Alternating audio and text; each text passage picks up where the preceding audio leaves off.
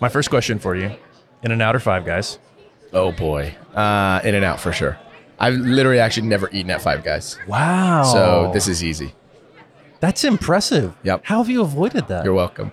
I just I Just don't I don't, I every don't eat a lot of fast food if I'm honest. Um, That's good. But yeah, In and Out. It just like oh yeah, that's where That's you go. the one. Yeah.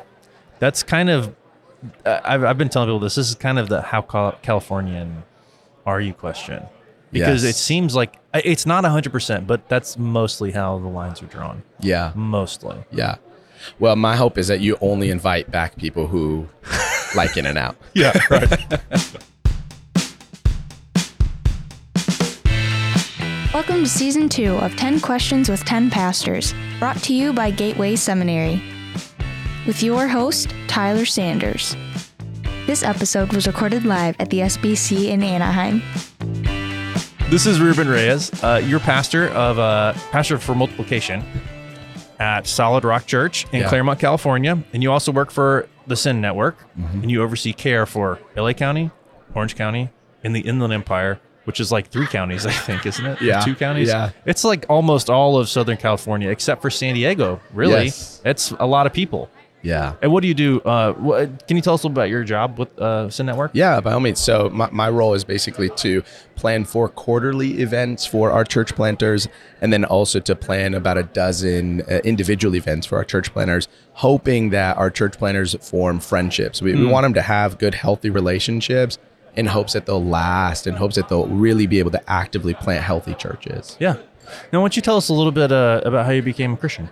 Sure. Yeah. Um. So I, uh, I, I think I started. Uh, t- well, so uh, like the question I always struggle with is when was Peter actually a Christian? Was it when he was called? Was it when he chopped off a fool's ear? Was it when he was called Satan by Jesus? Like when was he actually a Christian? Yeah. I think God was really kind to Peter and just say, "Hey, just come discover me and discover who I am and follow me." Yeah. I, I feel the same way. So I grew up in Christianity. At 16, I remember thinking like, "Oh, I think I'm supposed to become like Jesus." At 18, I fell in love with pastoral ministry, and honestly, I feel like I'm still discovering. So I want to say that I I understood what discipleship was at 16 and I understood my role in discipleship at 16. Um, and then I, I think I just I understood the need for pastoral ministry at 18. And, uh, yeah, I've just kind of been hustling it since then. So Yeah, I, right. I think I've just kind of been a disciple of Jesus. And uh, I probably prayed a prayer quote like thousands of times, I imagine, at all kinds of events. But mm, since I was 16, I've actively just been trying to become like Christ. Yeah. Yeah. Yeah. And what are you reading right now? Oh yeah. Um, so right before my daughter was born, about two and a half, three years ago, uh, I was like hustling books and I was just learning all kinds, which was wonderful. But then I read this article by Harvard that said we're the most overinformed and underprocessed generation. I read like maybe two books a year right now, just to be really honest. Uh, the most, the, the latest book I read is a book on Christian doctrine, and I had Oh. to read it. so, and if I'm honest, I would not recommend it to anyone. so you probably don't want to ask me that. I mean, I'm always like, maybe every once in a while I have like an audio, audio Yeah, yeah, book yeah. in the background. But if I'm really honest, this season for me is more Hmm. trying to trying to process what I know. So uh, even Yeah. even trying to finesse what I know. Yeah. And uh, for that reason, I'm just not reading a whole lot right now. Yeah. To be honest with you, scripture, of course, that's fine. But That's a good one. Yeah. The Yeah, Bible yeah. is always good to put in the list. yes, yes, yes, know. yes, it is. Now, um, normally this is the section we start talking about preaching. But before we get there, because you work with church planters Yeah. and you yourself are a church planter, I was wondering if you could tell us a little bit about Solid Rock Church. Yeah. Tell us just the story of it. Sure. Yeah, that's a great question. So, uh, I planted Solid Rock Church eight years ago. Um, we planted in the city of Claremont, California. Um, Claremont, the, the North Claremont by LA. Yeah. Uh, it's a it's a very left leaning city. Um, the average person in the city has a has a master's degree. Yeah, it's a college town. It's a college town. There's nine colleges and universities there.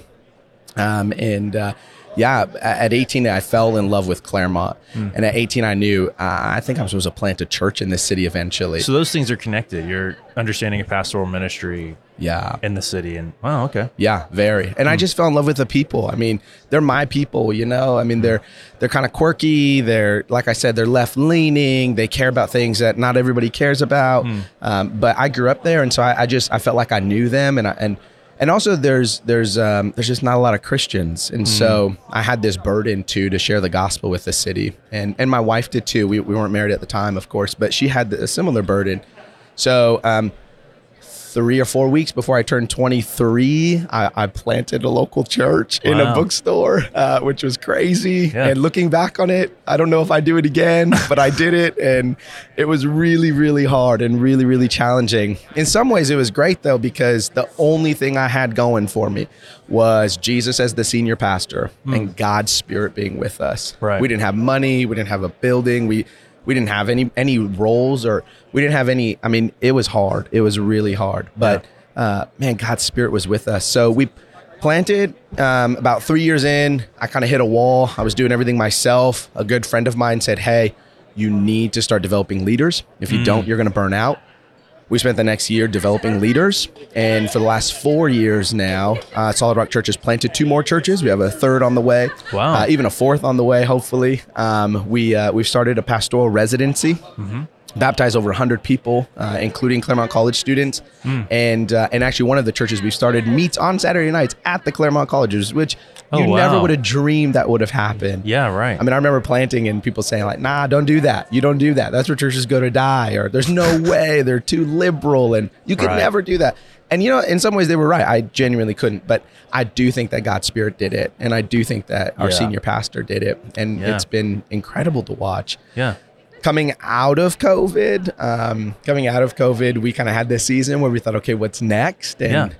we came to the conclusion that what wasn't next was me. and so, so I just, uh, my wife and I made a commitment to, to, to pastor Solid Rock for seven years. And, Uh-huh. um, as we kind of rethought about what does the future look like, we just realized, no, I don't, we don't, we don't think that's it. And Yeah. at least being the, the pastor for preaching and vision. And Hmm. so, um, coming out of COVID, we knew it would be another three to five year commitment just to rebuild Solid Rock Church. Yeah. And, uh, yeah, we, we felt like no, we're not supposed to do that. So one of our one of our staff members, Hunter Bingham, he actually jumped in and became the new pastor for preaching and vision. Yeah. And I became the pastor for multiplication. Yeah. uh, just because I love church planting. And and so uh, tell me about that role now. Like what are some of your responsibilities in that role? Yeah, I mean, so my chief role is to oversee our pastoral residency. Um, We uh, we have anywhere from two to five guys in our pastoral residency every year. Wow. Um, the the main hope of that is to develop pastor elders in the local church. Yeah. Um, a, a sort of secondary hope of that is that we can hopefully uh, uh, develop church planters out Mm-hmm. of that pastoral residency.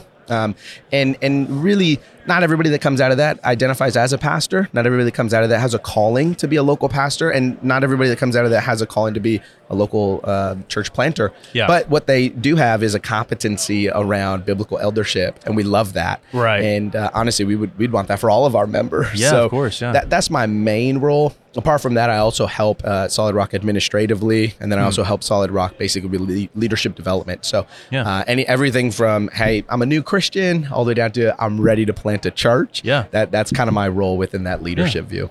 Well, let me ask you some questions about preaching now. Yeah, sure. So, um, when you were preaching kind of week to week, and, and maybe this is even part of how you're helping train future pastors, uh, big picture, how do you approach like a series or themes or whatever? Like, how far out in the future are you looking?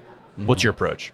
Yeah, it was always a year. Um, so I'm I'm a Enneagram eight. I'm really planned, really organized, really detailed. Um, yeah, it, it was always planned, and it was mostly book by book, and and there was a couple reasons for that. It was never. It, it was never though not changeable. So if something came up, we wouldn't have a problem responding to it. Or if even we felt like there were weeks where I'd feel like, man, I- think God wants me to talk about this. I didn't mind saying "Um, we're not going to go through that part of the book. We're just going to teach on this. Uh, it, it was okay to just uh, do book by book, but be really flexible.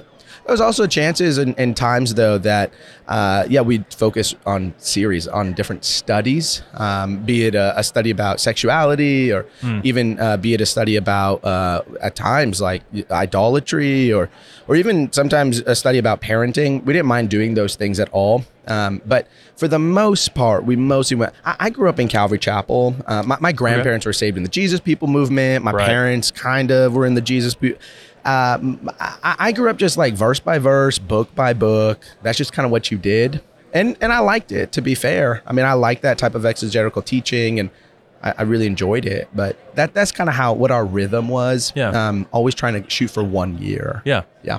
Now, week to week, what was your process like? Like of actually developing a specific sermon? Sure. I mean, um, yeah, I, I, I, pr- so, so the structure of my sermons are, I have a thesis. It- it's kind of like a paper, right? So, so I have a thesis. My thesis has to stand up to the filter of the text, of the context, and of the gospel. So, if my thesis doesn't make sense in those three filters, then yeah, I'm like, ah, no, we need to rework that a little bit. And, and the reason is because we, we really want people to see Jesus more than anything, right? So my, the end of my teaching, hopefully, is people seeing Jesus. Um, my philosophy of preaching is information, formation, and adoration. So my philosophy of teaching, I really hope I, I want to give you information. Like we have a text here, Yeah. right? We want that, but I want you to be formed by this information too. So Yeah. I, I don't. I don't really just want you to hear this info and feel like, oh yeah, great, now you have a big head and you can go out in the world. I want you to Right. be formed by it. Like, hey, what's Jesus saying to me? Yeah. A question we always ask is, what does this mean for disciples and non-disciples? So, what what's the implication here? yeah. And and then I wanted to lead to adoration. So at Solid Rock, all of our worship as music is at the end of our gathering, hoping that if you after you've heard the gospel, you can respond in singing and, and worship. Right? I've always loved that. okay, cool. Yeah. We Yeah. never do that. It's so rare to see that in churches, but that, always has kind of made more sense to me. It- yeah, well, I mean, here we are heralding the gospel. It's like great. You can respond with half of a song, Yeah. and then go. Yeah. And could you leave quickly because our other service Yeah, has to come in? So uh, I, I just that doesn't really work for me. I'm like, no, I want to sit here for a minute and try to. Yeah. I want to be formed, and I want to respond to what I'm hearing. Yeah. So so because of that, my the structure of my teaching at the end is always okay. Hey, now uh, how how can I call you back to worship? Like maybe this week was hard for you. Maybe this Thursday was difficult. How do I call you back though to a life of worship and remind you of your identity? We would say all the time that. Christians' first primary identity should be as a local disciple missionary. Hmm. And that's all hyphenated for us. It's one word for us. It's like that is your role. You Yeah. should be a local disciple missionary. Yeah. Um, and, and and I think my teaching kind of it's it's it's to hopefully gird that that view that we have of discipleship and of Yeah. and of a philosophy of teaching. Yeah. What is the most difficult passage or topic you've preached on? Yeah, for sure, sexuality. um, I mean, we've got a lot of college students in our church, Yeah. and um, yeah, we've always had a lot of college students in our church. It's just something we have to talk about. Yeah. Um, I've I've taught through. Uh, I, right before COVID hit, I, I wrote an eight-part study on uh, we called it God and Sex, so on sexuality, sexual ethics, sexual preference, everything in between, and um, it got cut short because of COVID, which I was really sad about. Uh, but we've taught on that. We've taught that study twice now, and um, I, I think for us, it's that th- those topics are more often than not what people want to talk about. And um, I think sometimes we, we keep giving people the foot, like, hey, go live on mission, go live on mission, go live on mission. And I, I think that's good. to Hear me say that. I mean, at the end of our gather, every gathering we have, we have a benediction where we send you Yeah. as a local disciple missionary. So we're for that. But uh, gee, there's also questions that people have, and sexuality is a huge one in Claremont. It's a huge one in Los Angeles. It, it's just it's just a part of our our our town is remarkably hyper modern and post Christian Mm-hmm. or pre Christian, whatever you want to say. Um, but that matters to them. Yeah. and I think a lot of their angst is why can't we just talk about this? And so we've been able to make a lot of really good connections in just Yeah. talking about this. And we always try to make ourselves available afterwards. Say, hey, we want to talk to you. We got people who said that was too liberal. We got people who say that was too conservative. We got we got people who say you're you're sex shaming me, or we got. I mean, we always have something, right? Yeah. But the but the hope is, hey, we we're willing to talk about this, and we're we're at least, you know, most of the people who would give us criticism would say, I'm glad you're talking about it, but and say, huh, okay, well, let's just be happy we're talking about it here, right? Uh, but but it is. I mean, it is it's such a big part of our culture. Yeah. Um, it's really challenging. People always feel ostracized and hurt. Well, it's so deeply entwined in many people's identities now. Yeah. So it's a it's a topic that can strike right to the core of a person. You know, how they understand themselves. Yeah. Absolutely. That's No- well said. What's a what's a role or responsibility you have in ministry? Do you think is like a sweet spot and maybe one that's kind of a growing edge or something you're kind of working on? Okay. Yeah. Um, I, I, I think so. Something that I don't, I only do it with a few people, but it's a it's a gift. I think is uh, candor. Um, th- there's a, a leadership book that just came out by Paul Tripp, and he actually mentions it in that book. Um, which uh, that's a book I read. There, There you go. go. Yeah. Uh, no. um, Let's that edit that back in earlier, yeah. Right, right. I do read, but I promise I'm not dumb.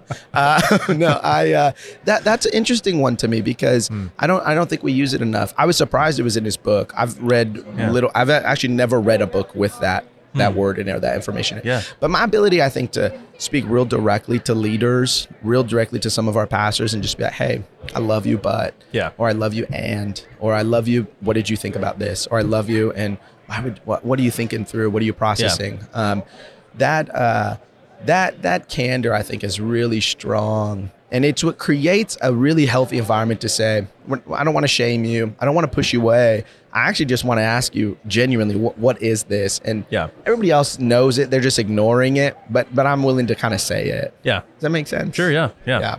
Um, I uh, was was the other part of that like what's something maybe you want to grow in Yeah. or something Yeah, that, that's a little more difficult for Yeah. you. yeah. Um, so I I am an Enneagram eight, and, and sometimes I just I have to be real careful about how I say things. Um, I have to be real careful about Right. uh, my, my punchiness. Yeah. And that's why I've learned, hey, my candor is good, but only with some people. It's kind of the same thing in a way, yeah. and, or it's related maybe. right. Yeah.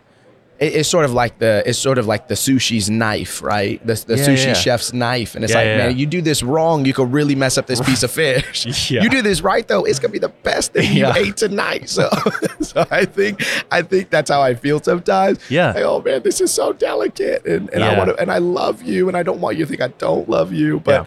But I also have to say. So it's uh it's something that I'm I'll probably work on for the rest of my life. To be honest, Yeah. is to have words that are kind and that sound sweet Yeah. and that are um, filled with But grace true. Yeah. but true. Yeah. Can you give me a swing and a miss you've made in ministry? You're church Oh. planner, so I know there's lots of swings. Sure, sure. I mean, yeah, we, we've done a lot of things that I thought were good, but didn't. Our community was like, "What was Yeah. that?"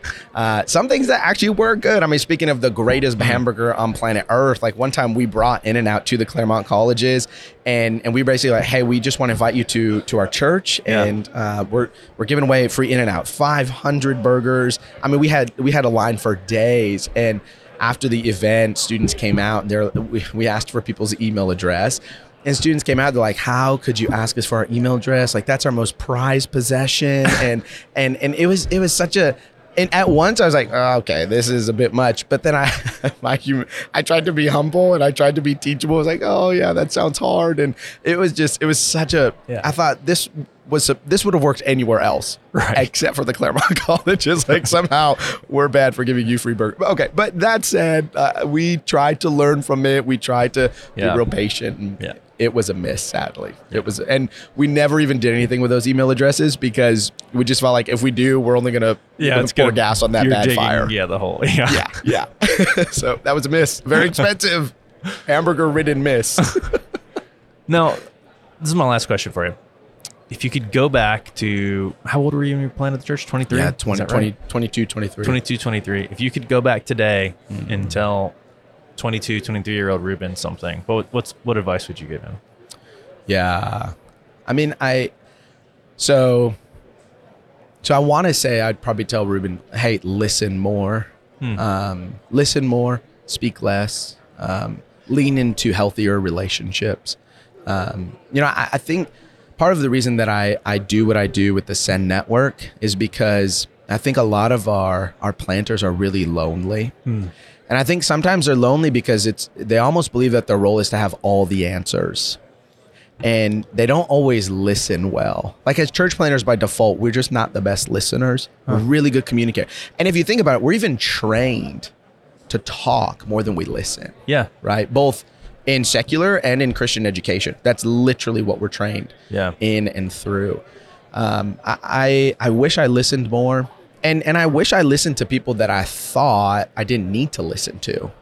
So the other part of this is like there's this there's this weird hierarchy of who I believed I should listen to versus who I wouldn't listen to. And it was oftentimes it had nothing to do with God's spirit and everything to do with what I thought were qualifications that really didn't mean as much I think to God's church. So I I wish I would have listened more. I wish I would have asked more questions. Um, I, I just I, I don't know people. I, I mean, yeah. I, I feel like rarely does somebody, but before death, it's not like, man, I wish I would have talked more. Yeah, yeah. I, wish I would have been more present with my family and listened more. Yeah, yeah, yeah. And um, Yeah. I feel that. I, I want that for my daughter. I want that for my Mm. my son. Um, I want that. I want that for our leaders in our church. Uh, some of uh, I remember just a, a quick little side story, but I, I remember uh, before I planted the church, the church I came out of, uh, and and indiv- uh, we were in a, a gathering, and uh, a guy came out and he gave me a book, and um, we I don't know who this guy was. I, I never got his name and I never saw him again, but he gave me this book. He was a real person, but he gave me this book, and in it he wrote all of the scripture about listening. Oh. And I I actually Hmm. I never put that together. I, I kind of read it and I was like, oh, that's weird. Crazy guy left. Like that was, that was a win, but I kept it. Right. Just recently, as I moved out of my my library office, I went through it and I thought, oh wow, I, I completely missed that. I completely missed that. I wish I would have listened a bit more. yeah. Yeah. That was my last question. I could ask you more, I'm sure, but Oh, I feel like we could talk all day. I know. Yeah, this is great. Which This we will, great. just not record it. Yeah, we just won't record it. We will make all the podcast listeners Yes. Listen in on that. Well, thank you so mm. much, Ruben. I really appreciate you spending time with us today. My joy. Thanks for having me.